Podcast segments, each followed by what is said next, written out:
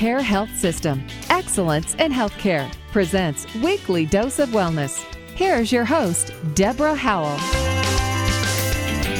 Welcome to the show. I am Deborah Howell, and today our guest is Dr. Medhat Mikhail, Medical Director at Orange Coast Memorial Center for Spine Health. And today we'll be talking about you and your spine. Welcome, Dr. Mikhail. Good morning. Welcome. Thank you. Sure. More than 50 million people in the U.S. experience neck or back pain. When everyday activities like walking, shopping, or working become difficult and unbearable, it may be time to seek out treatment. Today, we'll be talking a little bit about treatment options for spine issues and how to choose the right treatment for your specific back problem. Doctor, let's begin with this. What is categorized as spine pain?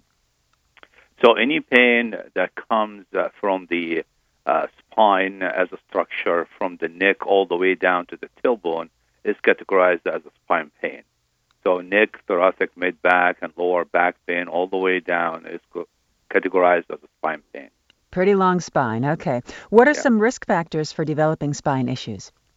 So there is uh, uh, a lot of risk factors, starting with congenital spine diseases. There's people that get born with spine deformities for example, scoliosis, stenosis in the spinal canal.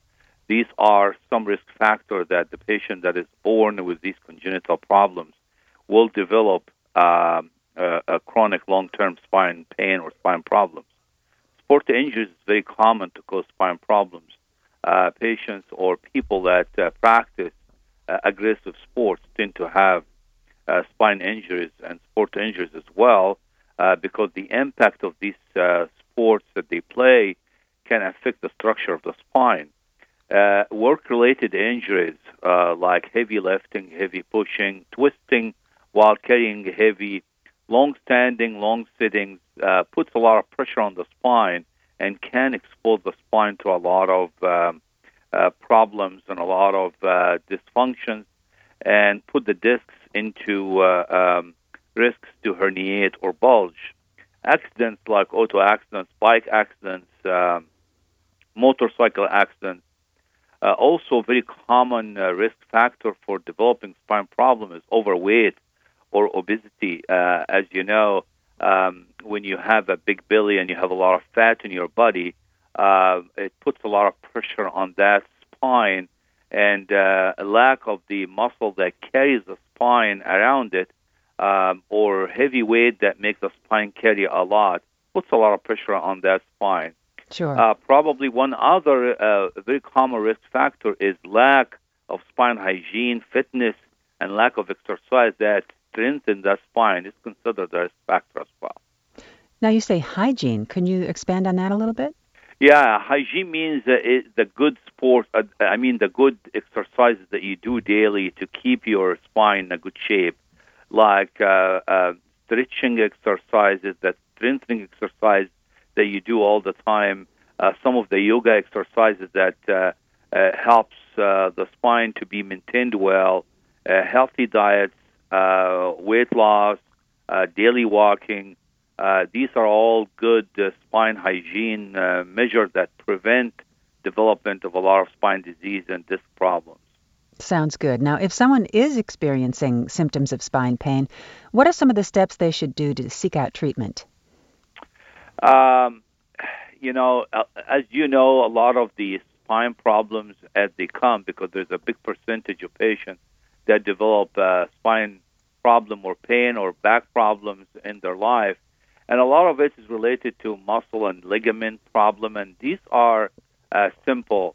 Um, and usually improve with some sort of rest, uh, use of anti-inflammatory or muscle relaxants. And it is always the case where the patient will see their primary care uh, and seek uh, simple treatment and improve. Uh, but my advice to everyone, if your spine pain becomes a chronic, is not something that simply came and gone within few days. You need to speak specialist or you need to speak something like spine program where you will get the right care and right referrals so you don't do unnecessary uh, steps and uh, wasting of time and resources uh, while you're not getting the right care. Exactly. How is a patient diagnosed, doctor, and also treated once they contact the Center for Spine Health for an evaluation? Um, the best uh, uh, uh, thing that we have about the spine health program uh, at Orange Coast now is that we have hubs that take care of that patient. What do I mean by that is we've got a nurse navigator uh, that will be uh, uh, the contact person once the patient wants to be referred or referred to the spine program uh, by a primary care or self referral or by the medical group. And once the patient gets into the nurse navigator, there will be a full detailed history intake. And as long as the patient is not um, uh, uh, a bad candidate for something that is needs an urgent care emergency care, the patient will get through into our physician um, triage uh, that do the uh, diagnosis for the patient. Diagnosis is a very important step because this is a foundation where you're going to build where is the referral of this patient, the best treatment, because it can be very simple by referring this patient to a neurologist, referring this patient to an interventional pain specialist, where the patient can get a, a procedure followed by some physical therapy and they move on with their life and nothing else needs to be done beyond that point.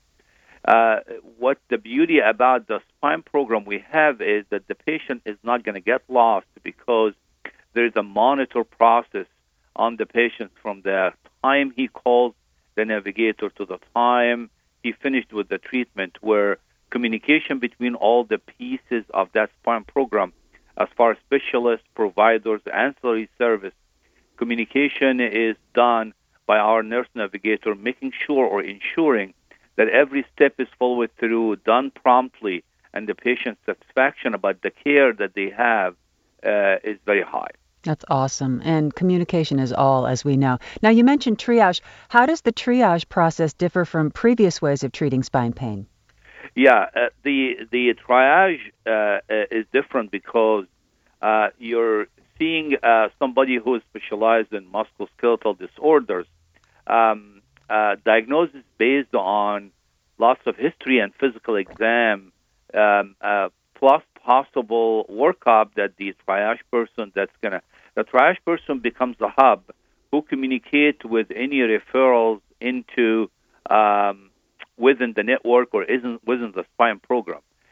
What it makes a difference is what we have now in spine care in general is that we have lack of communication between parts. So the patient will see a physician who comes up with a diagnosis, send him to another specialist uh, who might disagree with the diagnosis or make a different plan than the first one. And the patient keeps going into circles and always get frustrated because uh, this provider does not communicate with that provider, that does not communicate with that provider. And at the end of the day, the patient is wasting too much time and not clear about the plan.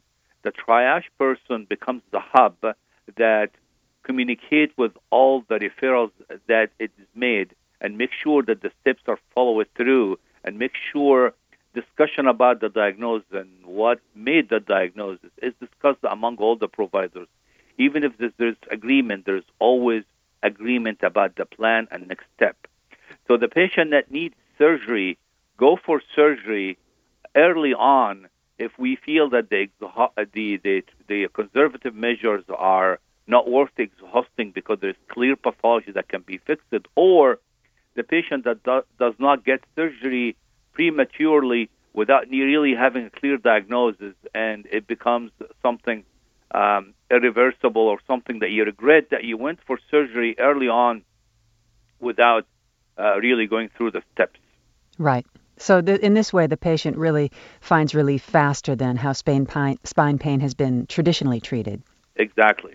Okay. So what are t- some of the treatment options for patients once they're evaluated and diagnosed? You know, there's a lot of modalities, a lot of options for the patient, starting with very conservative approaches, uh, physical therapy, chiropractor, acupuncture, um, uh, very uh, simple modalities uh, for spine care, um, uh, minor interventions uh, to the spine that in a lot of time does help and does alleviate the patient's symptoms. There's also non-surgical options if the patient has problems that would be minor interventions uh, percutaneously that the patient can avoid surgery with all the advanced technology that.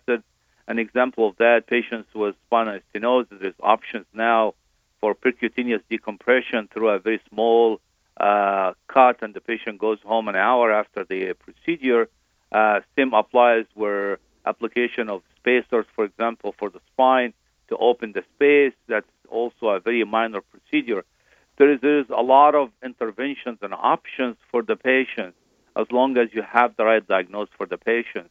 And uh, uh, all the moving parts of that spine health communicate together and work as one unit. It's a great new day to be a spine patient, is what I'm hearing. So, Absolutely. How can someone get uh, this evaluation process started with the Orange Coast Memorial Center for Spine Health?